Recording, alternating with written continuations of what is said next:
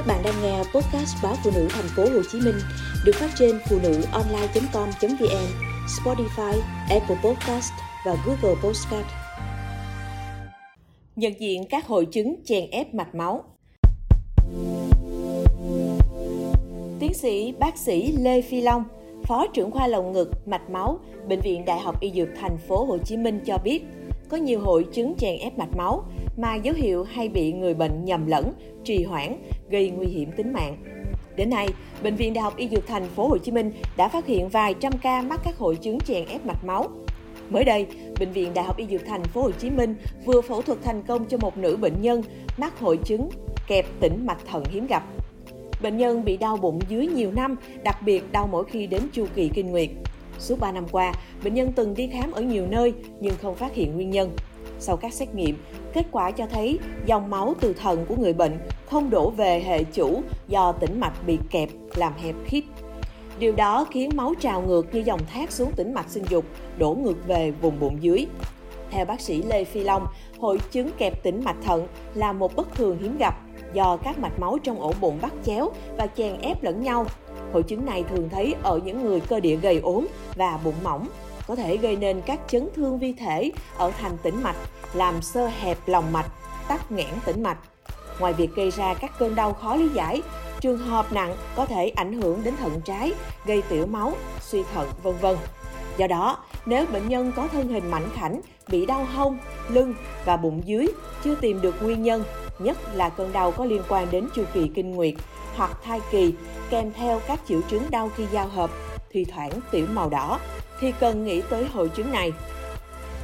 Tiếp đến là hội chứng chèn ép tĩnh mạch chậu trái, thường gặp ở phụ nữ độ tuổi từ 20 đến 40.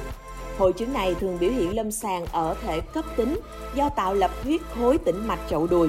Bệnh nhân sẽ có các triệu chứng đột ngột sưng phù, căng tức, đau nhức ở đùi và cẳng chân trái.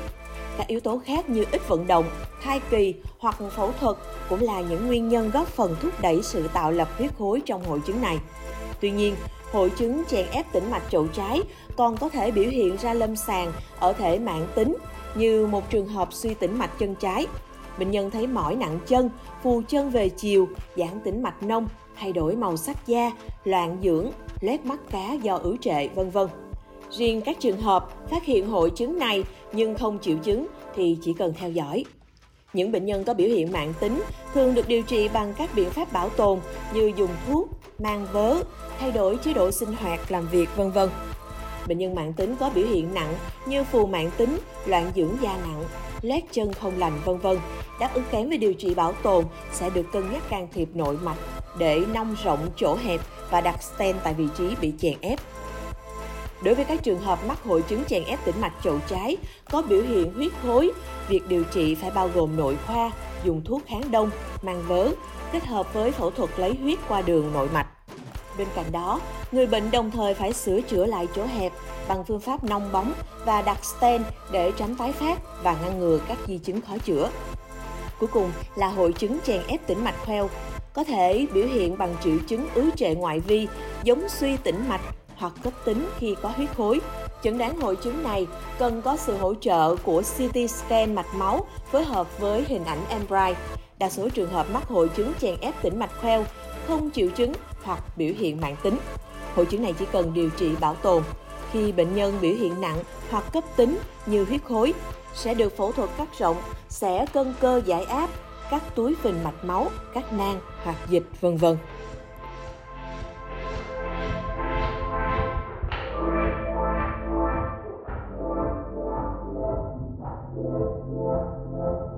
Yeah, yeah, yeah, yeah, yeah, yeah, yeah, yeah.